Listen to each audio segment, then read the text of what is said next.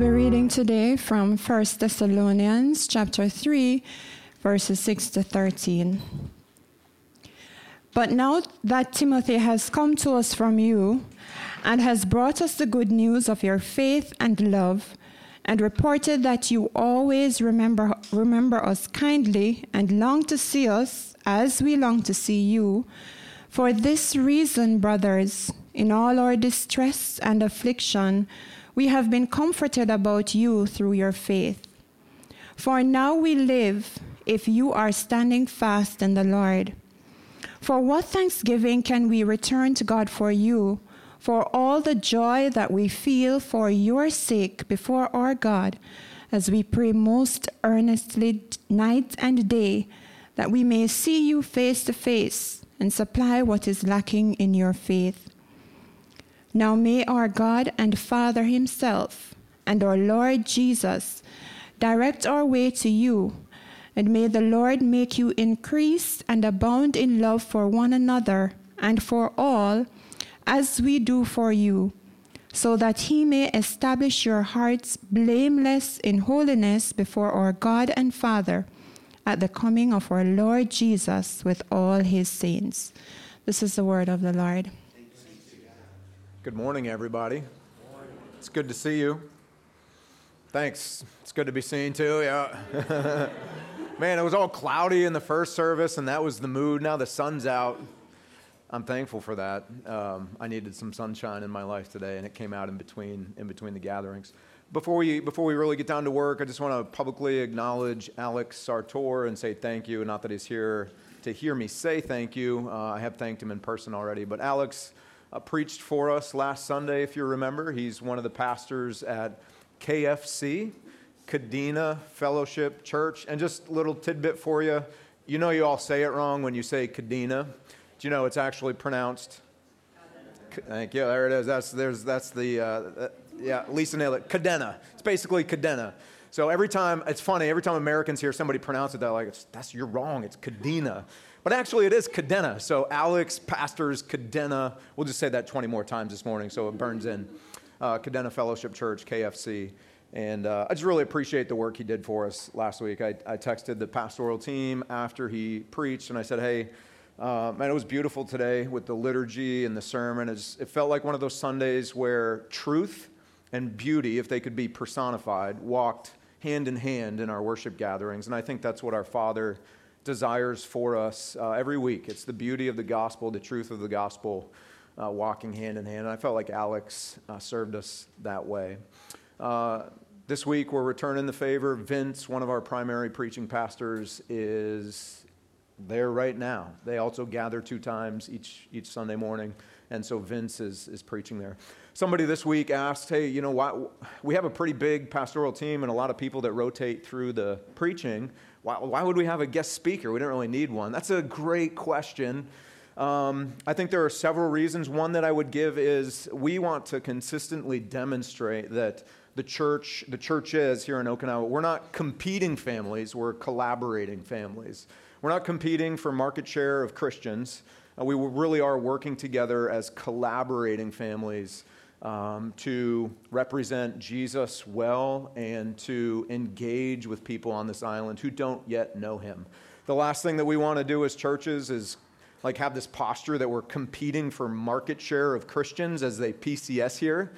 You know, and honestly, I, I think I could speak for all of my pastor friends on island.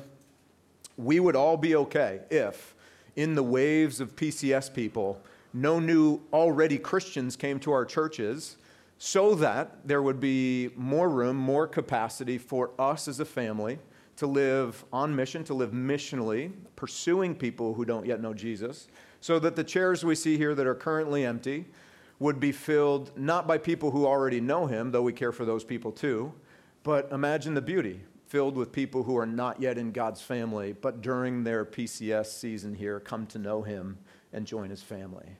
So we're not competing families, we're collaborating families. Plus, honestly, it's just a really cool story with Vince and Alex. Um, they went to high school together, and they both, you heard them both say this last week, they were least likely to be pastors. In fact, I think their class took a poll, like most likely to be Judas or um, most like here's a better one most likely to be peter at the fire and deny jesus like yep vince and alex but we all know what happened to peter as jesus changed his heart. He went from denying jesus at a fire to being one of the rocks that jesus is building his church on. And alex and vince both went from jesus deniers to rocks that jesus is building his church on. And it's beautiful. They're high school friends and now both pastoring in okinawa. It's really beautiful. And so we wanted to share that moment last week, and now Vince is up at uh, KFC uh, this week. We're collaborating families, not competing families. Okay, with that 20 minute introduction, let's pray and uh, get right down to work. Father, uh, we just sang a song reminding us that Jesus is uh, everything that we need, and so we pray for. Uh, for people in this room this morning who are in pain, we pray, pray for those who are lonely and alone. We pray for those who are just getting by. We pray for those who are tapping out. Uh, we pray for those who are depressed. We pray for those who are overcome with anxiety. We pray for those who are a long way from family. Um, TDY, TAD here for a season. We just pray for those who are getting run over by the rhythms of Okinawa and beat into the ground. We pray for those who are spiritually empty and searching, and we pray for those who are full and proud.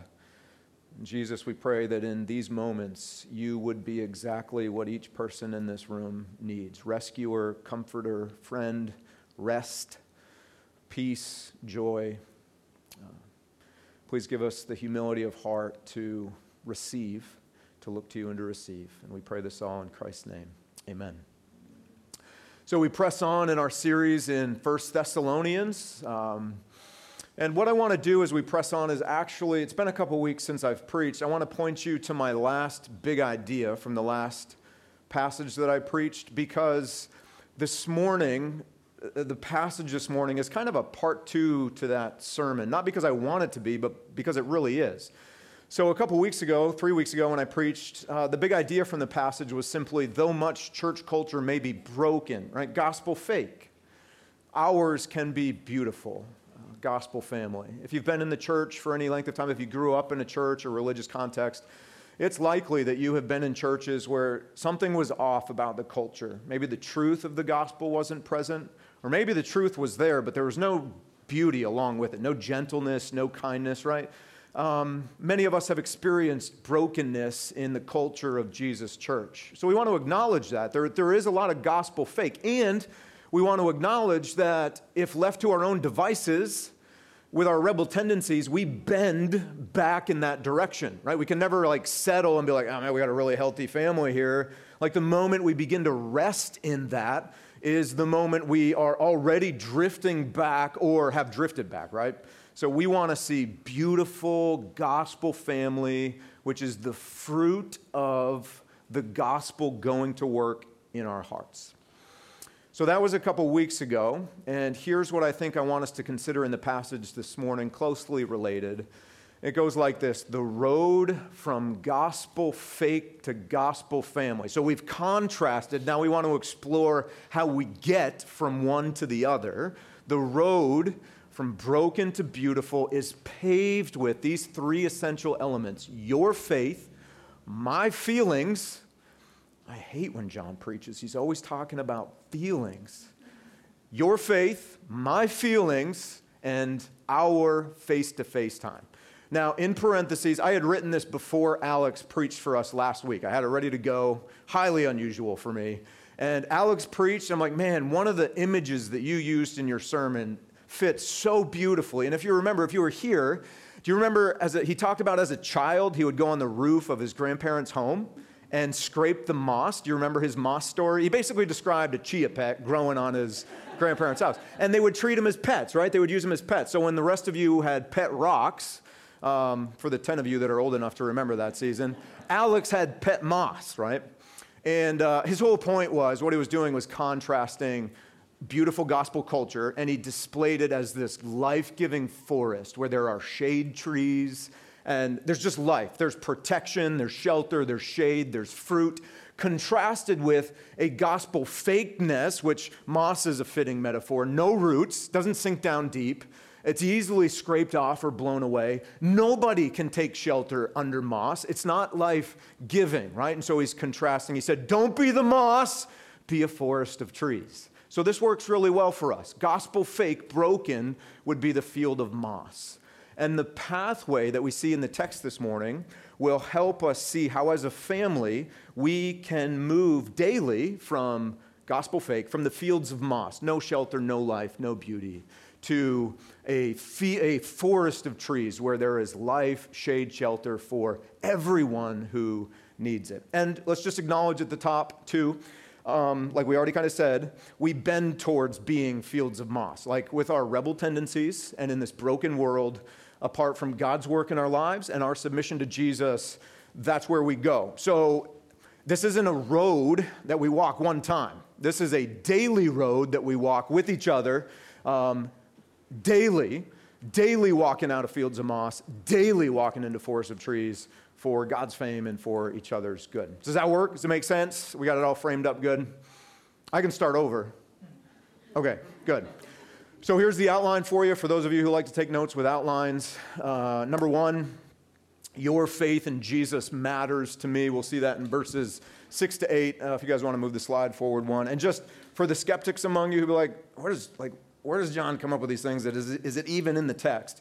I know the verses aren't on the screen for you yet, but if you're open to 1 Thessalonians chapter 3, in verse 6, you see the two words, uh, the good news of what? Your faith. Okay, so there's point number one. Point number two, you're like, Jon, I don't know, feelings, my feelings, my feelings for you are favorable. Where do I see that? Verse 9. What thanksgiving can we return to God for you for all the joy that we, what now? Feel. Nobody said it. Embrace this, guys. God the Father is giving me permission to talk about your feelings with you this morning, okay? Your feelings. It's one of the essential pieces on that path uh, from field of moss to forest of trees, okay? My feelings for you are favorable.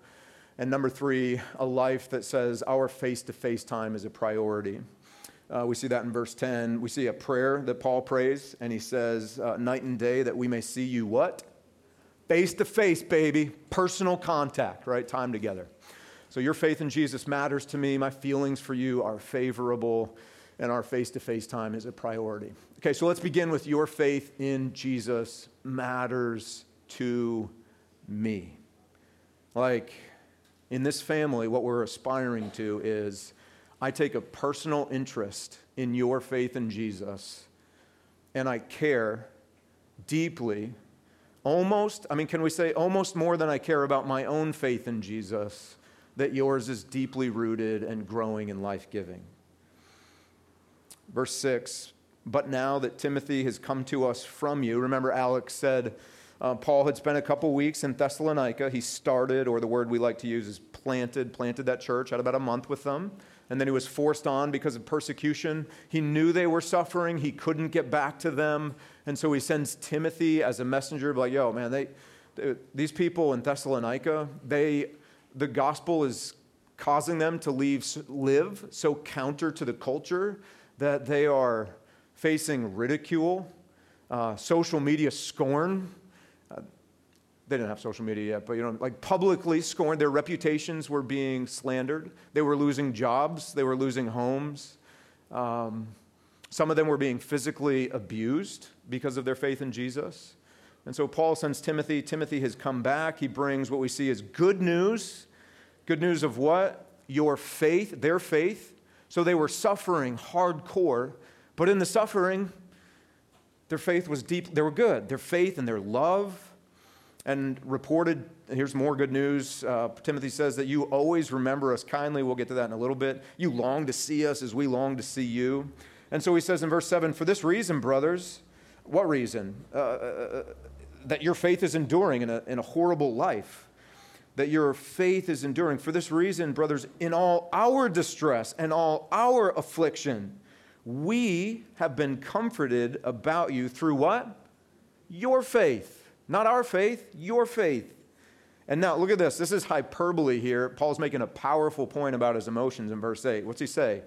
Now we live now I feel alive. Now I'm okay.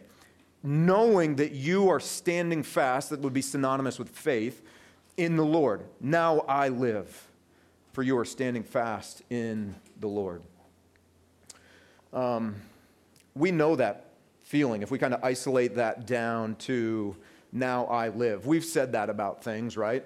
Normally, as it pertains to us, like we're really suffering hard, we're going through something that we don't like, and our circumstances change, and we can take a deep breath, your first day off, whatever, and you're like, okay, now I'm alive. I can breathe. I can rest. The anxiety's lifted. Like I had one of those moments this week. I had an important meeting um, in the States, and the meeting happened, and I didn't know the results. And I don't wait well for outcomes. I'm very impatient. I was very anxious.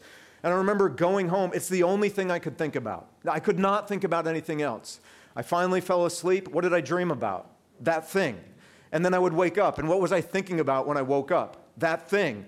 And I broke all the rules. It's, I broke my own rule. My phone was next to me. My phone and computer are supposed to be away from my bed, right? So what did I do? I reached down and checked my email for the thing, right? And when I woke up in the morning, what's the first thing that I wanted to know? The thing. And funnily enough, I had uh, in my sleepiness, I didn't see the email that had come through like at midnight the night before. I would have seen it and I would have slept. And basically, the email was suggesting good, everything's good, good outcome. And in that moment when I received that email, physically, I could feel a weight lifted off my shoulders and be like, I'm alive again. My heart's beating. I'm breathing. I'm at rest. I'm okay. I'm not proud of that. It shows an incredible inability to rest in God's kindness um, and His sovereignty in my life and His goodness. Um, but in all my brokenness, there I was. That's, that's how I was. But I could live again. Notice the crazy thing about this text. Their suffering, their circumstances don't change. So Paul's not saying, okay, I live again because your life's easy again. He's also, he's also suffering. He doesn't say, I know you're suffering and that sucks. I was suffering too and I'm not suffering anymore, so I, I'm alive again. And I hope you guys feel this way soon. This is the beauty of the gospel. It rips us away from our tendency to live self focused, self centered, self absorbed lives, which is all, those are all rebel tendencies, and reorients our hearts according to the Father's heart, which is others oriented. And so now, what did he say? He's like, in your suffering, to see that your faith is enduring through a horrific season makes me feel alive even in my own suffering. That's beautiful. Let's think about that for a moment, guys. Our church family is full of people who suffer. It always is because life is broken. We live in a, a, rebel world cursed with sin, and so suffering abounds all the time. Think about how life giving and beautiful it is if there were to be a family of people who see you in your suffering, the same way God the Father sees you in your suffering, and speaks life giving words like these to just come alongside you and say, You know, I know you're in a really horrible season, but I also see that in this season, you're just, you're trusting God and you are staying and i just need you to know that in the in the difficulties of my own life you're giving me life by the way you follow jesus through your suffering. That's incredible how beautiful is that? So let me just right at the top let me ask you this question. Um, who in your life over the last month or two from this family, or if you're new to our family, other Christians in your life, who has come to you for the sole purpose of saying to you, I see you, I see your hardship, I see your suffering, but I see your faith in Jesus, and it's anchored. And I just need you to know it's so life giving to me that even in my difficult season right now, I feel alive just because of the way that you're living and following Jesus through your suffering. Just take a, take a, take a second and write the name down of that person.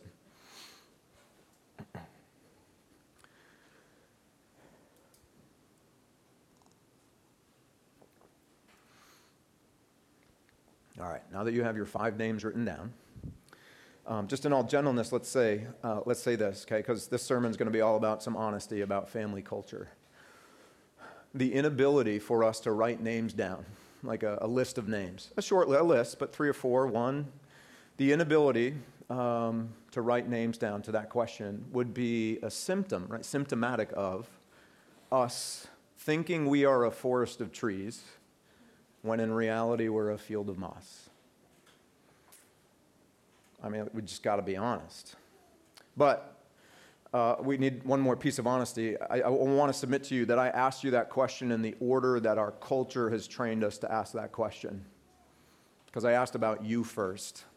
And the gospel retrains us, it kicks the horrible cultural training wheels off of our little bikes that we ride through life and reorients us to be God centered people, God first. And in our God centeredness, we have a increasing others centeredness, right? You first, then me. And so let's just acknowledge we actually asked that question in the order the culture wants us to ask it about church life. Now let's ask it the way the gospel would have us ask the question. Take 10 seconds and write down the names of people that you have pursued over the last month, two months, three months, to say to them, to look them in the eye and say, I see your suffering, I see your pain. Um, it saddens me that you're in a difficult season, but I also see your faith in Jesus, and it's really life giving to me. It makes me feel alive to see you walking through this valley, but still like trusting that Jesus is still actually kind and still actually good and with you. He didn't abandon you in your suffering. Um, okay, so you write those, I'll give you a second or two to write those names down.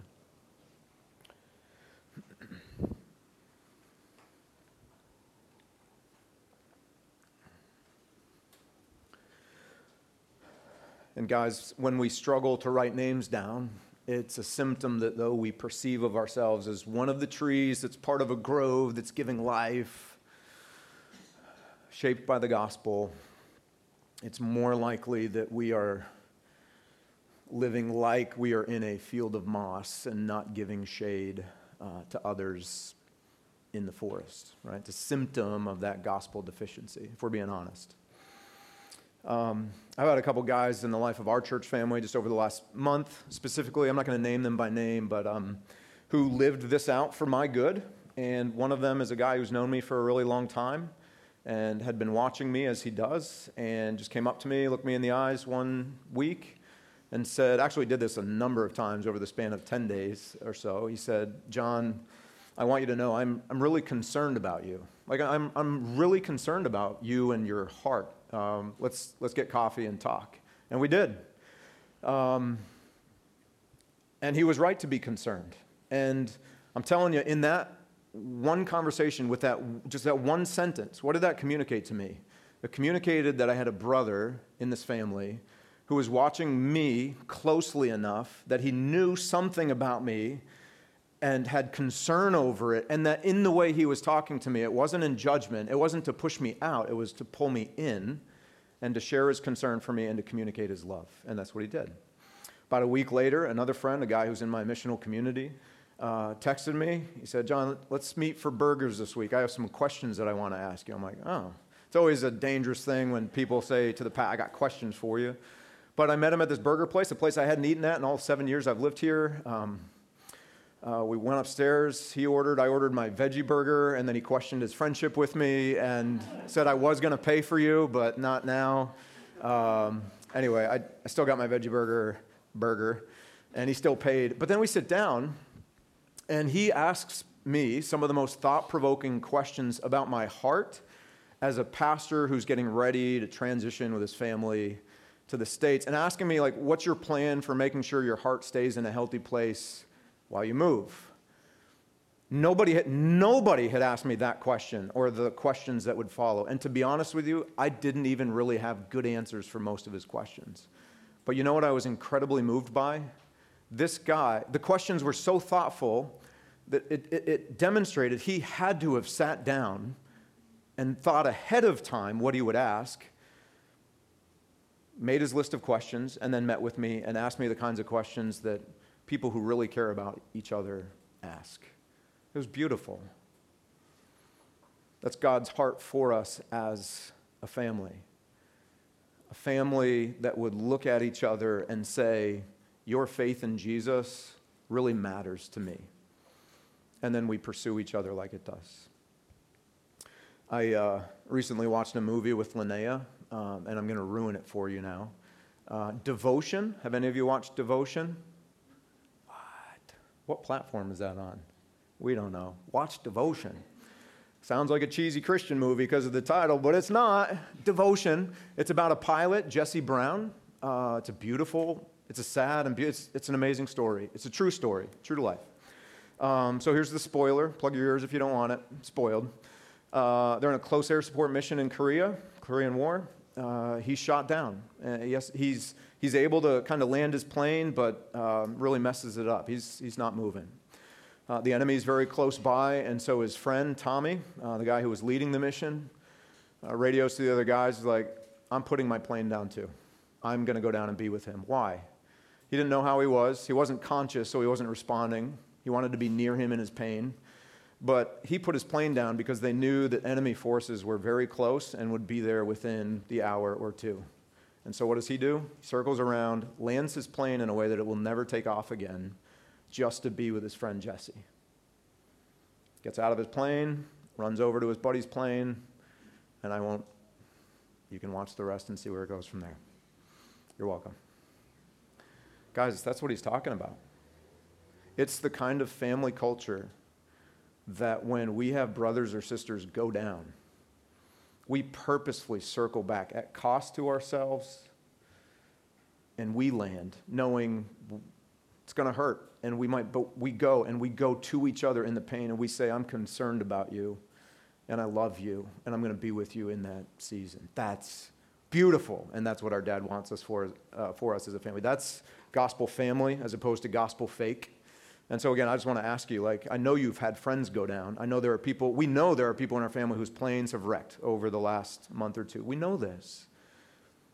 Marriage, struggles, loneliness, anxiety, sexual, um, just all the stuff that comes in our sexually broken culture, all the woundedness, the addictions, the substance abuse, the loneliness, the marriage struggles. We got planes down all over the place. And for those of you who are enjoying a season of life where you're flying without turbulence, who have you seen lately that you have been willing to turn back around and bring your plane down for? That's the question that Paul is leading us to consider. That's the question that a gospel family, not a gospel fake church, would ask. So your faith matters to me. Secondly, all right, none of that was about your feelings. Now let's talk about feelings in verse, the second half of verse 6 and then verse 9. Uh, he says, um, You know, it was reported to us that you, okay, now pay attention to these words because we're going to have another little quiz. You always remember us with kindness, okay? So this is Paul writing to a, like an entire church, not just the people he likes, right? So everybody, and he's, he's saying, We hear that you all, you remember us kindly and you long to see us. That longing, that's the word that you reserve for people you really want to see. You long to see us just as we long to see you. Then in verse 9, man, what thanksgiving can we return to God for you? Like, there are not enough words to say thank you for all the joy that we what? We feel about you. We feel for your sake before our God.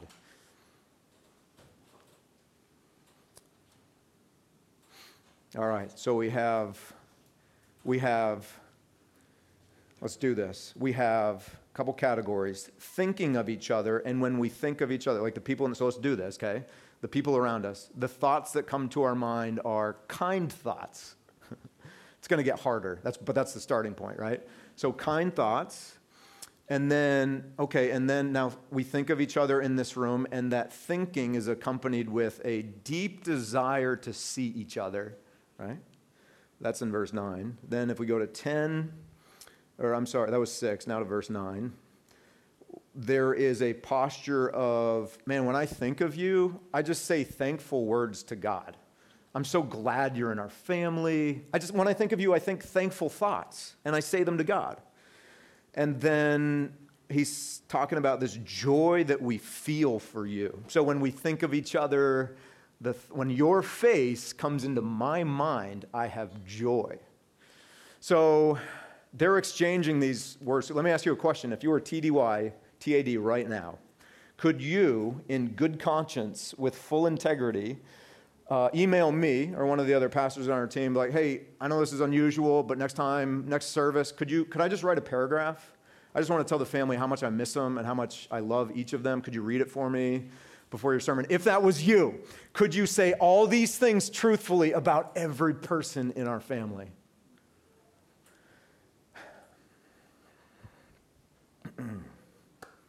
Because I can't. And as one of your pastors, I just need to say that. Because somebody has to set the bar for our family to be an honest family, to acknowledge that none of us are inclined that way. And this is kind of Christianity 101. It's the acknowledgement that God adopts us into this family and calls us to a certain way of life that in our rebellion is like not only not natural to us, but like usually the opposite of what we want to do. And this is one of those things.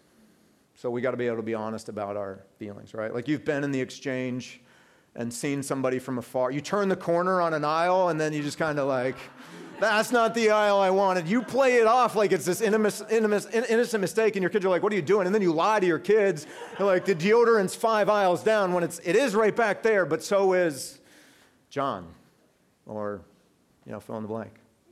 We laugh because it's true. Yeah.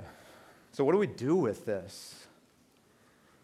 If the road from gospel fake and field of moss where there's no life to forest of trees, gospel family, is paved with my favorable feelings for you, what do we do? Uh, I thought of a really good, uh, an, an, like, if I needed the embodiment of my emotional life in an animal, uh, I found it. I was watching The Mandalorian season three. Uh, this is not from season three, but it just reminded me with my son Johnny. And uh, this creature, is, what's the name of this creature? Thank you. All right, blurrg. Uh, my emotions are a blurrg. Uh, if you remember when he first meets the blurrg, what does the blurrg try to do to him? Eat him. He bites him. He's got like his, his entire arm in the blurrg's mouth.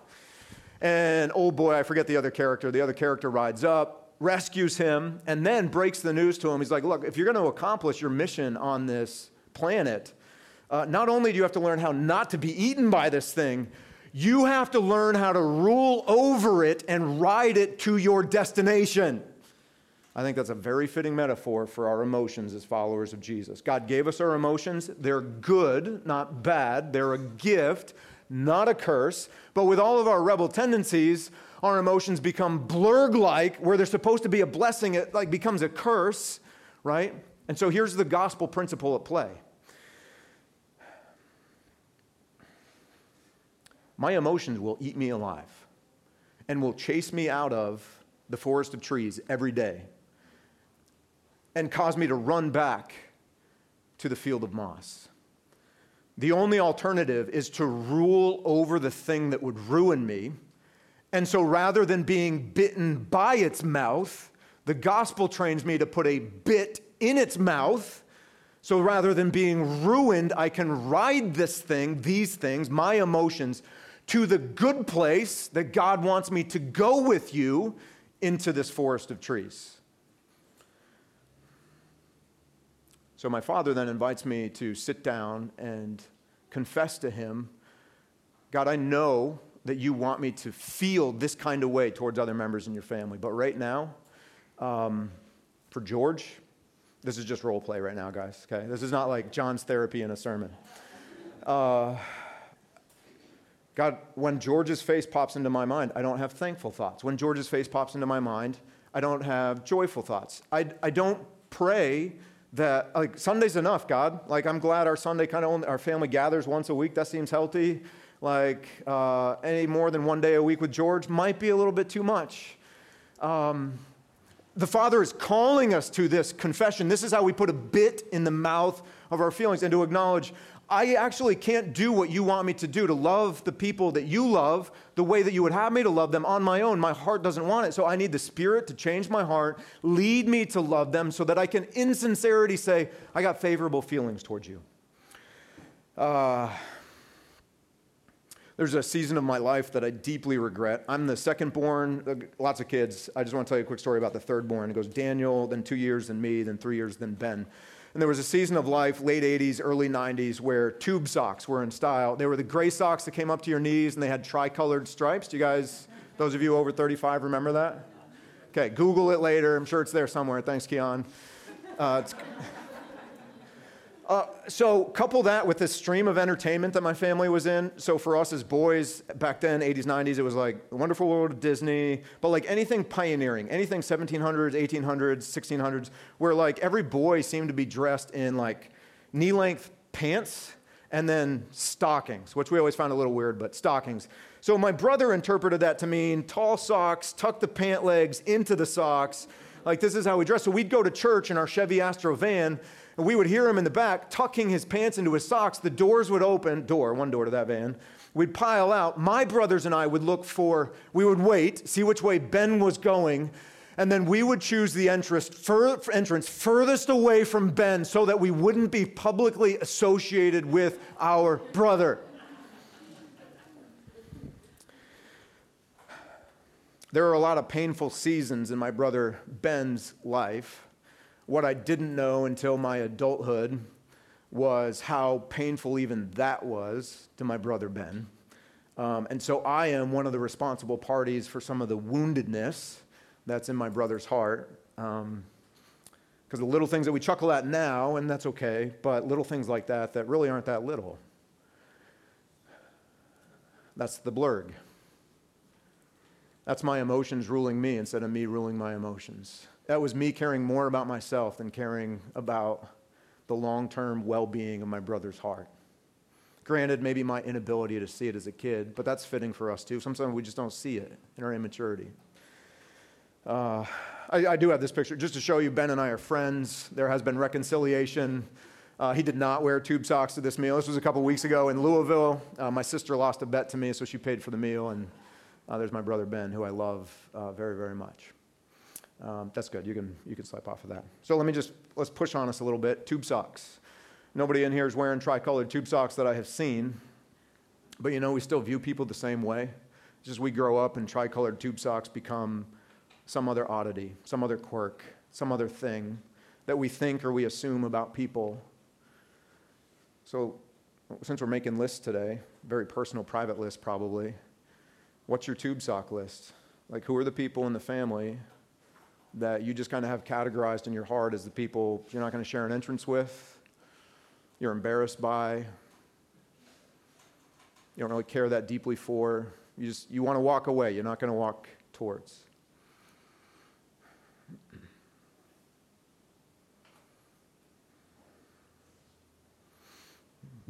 I have a list of names. I'm going to read some of them for you out loud. I'm just kidding. Did it in the first service, didn't go well. but guys, I, like, I just want to be as honest as you as I can. My emotions are so finicky and fickle. Like there are days I feel generally favorably towards most of you, but there are a lot of days where I couldn't, in good conscience, say to very many of you, some of you in particular, that I have favorable feelings toward you right now. But, guys, like the point of the gospel is that's not okay. It's okay for us to feel that way insofar as we acknowledge, repent, and reorient the gospel. Not okay. Think of it this way In God's family, you check your daisy at the door, right? So we all know we're adopted in. God the Father has a big house. Uh, so just imagine a long line of orphan kids, rebels, being adopted into the Father's house. And in every one of our hands, we have a daisy. Because what do you do with a daisy? She, you could you go, she loves me, she loves me not. She loves me, she loves me not. That's how we approach church and almost every other relationship in life. And in those days where we pulled it off, or where the flower ends with, love you not, deuces, I'm gone. I need a different church, new church, new relationship. Out of here. Do you know what God the Father does with our daisies at the door? He rips them out of our hands and he throws them in the trash can because daisies don't belong in our Father's house. When God the Father adopted us in, He said, You're my forever kid, and I love you very much. And my feelings for you will never change because they're deeply rooted in Jesus and what He has done for you. So I just want you to see these ideas are not just nice ideas to think about. Like they're deeply rooted in the gospel. This is our Father's posture towards us. At all times, in all places, no matter how bad our day has been, how deep our failures are, the Father looks at you and says, Man, I'm so glad you're my kid and I love you so much. And I walk towards you, not away from you. And so then that becomes the culture of our family. God the Father rips the daisies out of our hand. We don't play that game anymore. We are all in with people that we'll have to work at loving well And we're going to have some real conversations with God the Father to say, nope, George and I, it's not there. You're going to have to do something. I mean, if we believe in the God who recreates and reworks and the Spirit who is present, like that's what we do, right? That's what it looks like to be a forest of trees, not a field of moss, to walk that pathway every day. Uh, I got to put, put a bit in the mouth. All right, we got one more. Face to face time. This is what we prioritize. Check this out. This is verses 10 to 13. This is beautiful. As we pray most earnestly, night and day, that we may see you, or we may see you face to face and supply what is lacking in your faith. Now, look at that motive. It sounds a little condescending. It's not. It's not meant to be condescending at all. Again, it's just the healthy acknowledgement of a mature family. What it, it's basically acknowledging I don't follow Jesus well on my own, and I have real deficiencies in my life that I need other people. I, I need you. I need you, and you need me. And so, if this is our posture towards each other, our understanding, just like all the way back in Genesis when God said it's not good for man to be alone, like that's a general statement of humanity, not just a statement about marriage. Like it's not good for us to be alone. And so, the posture of the heart for a healthy family is man, I want to be with you so that I can encourage you and point you to Jesus face to face, supply what is lacking in your faith. And here's his prayer.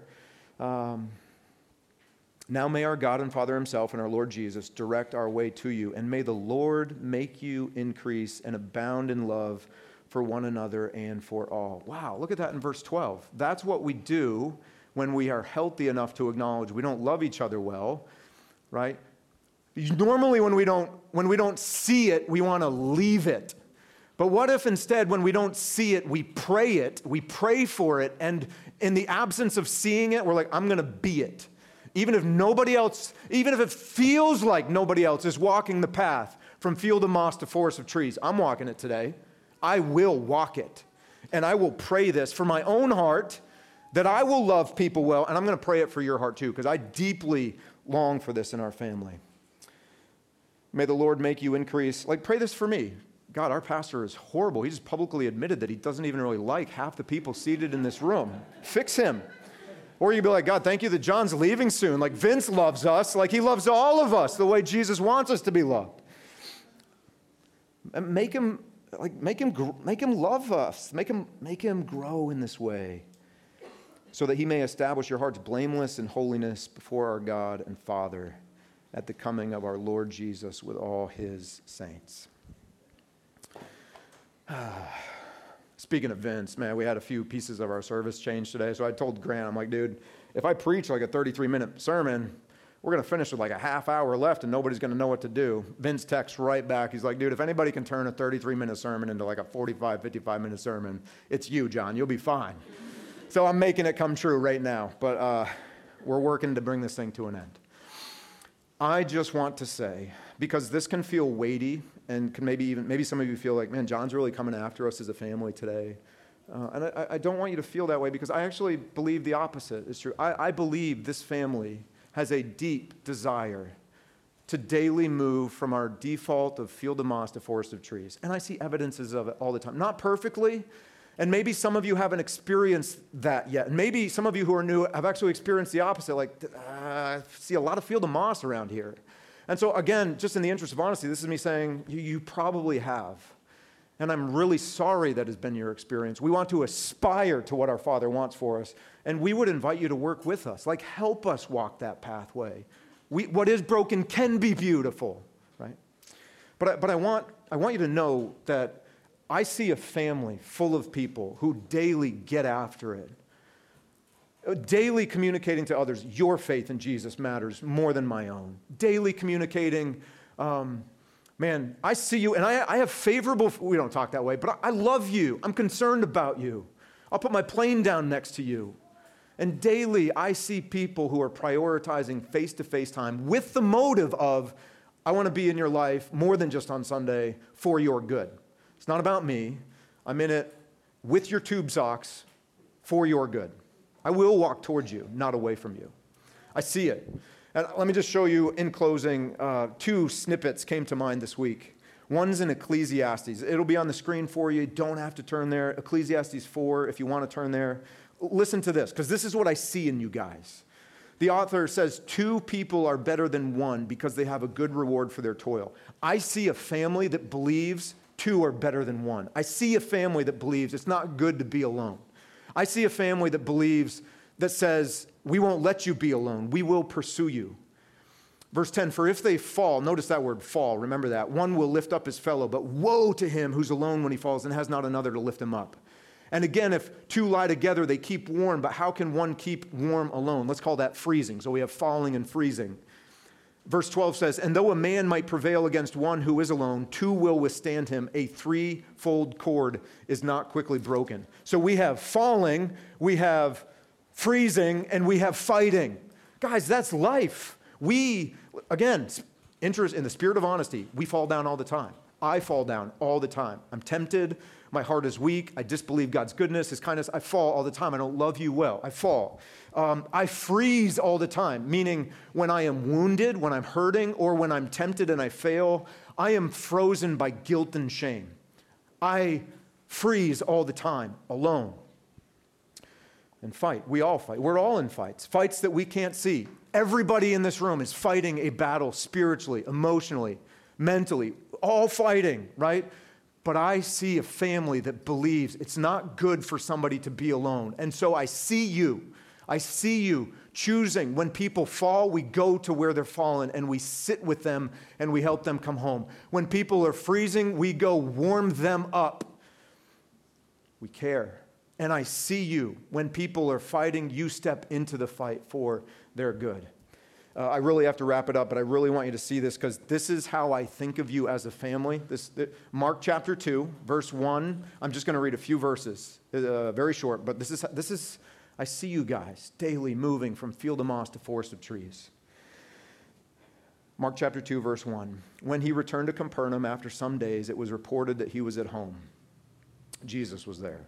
And as often did, many were gathered together, right? People just swarmed the house. There was no more room not even at the door, and Jesus was preaching to them. And they came, they came bringing to him what?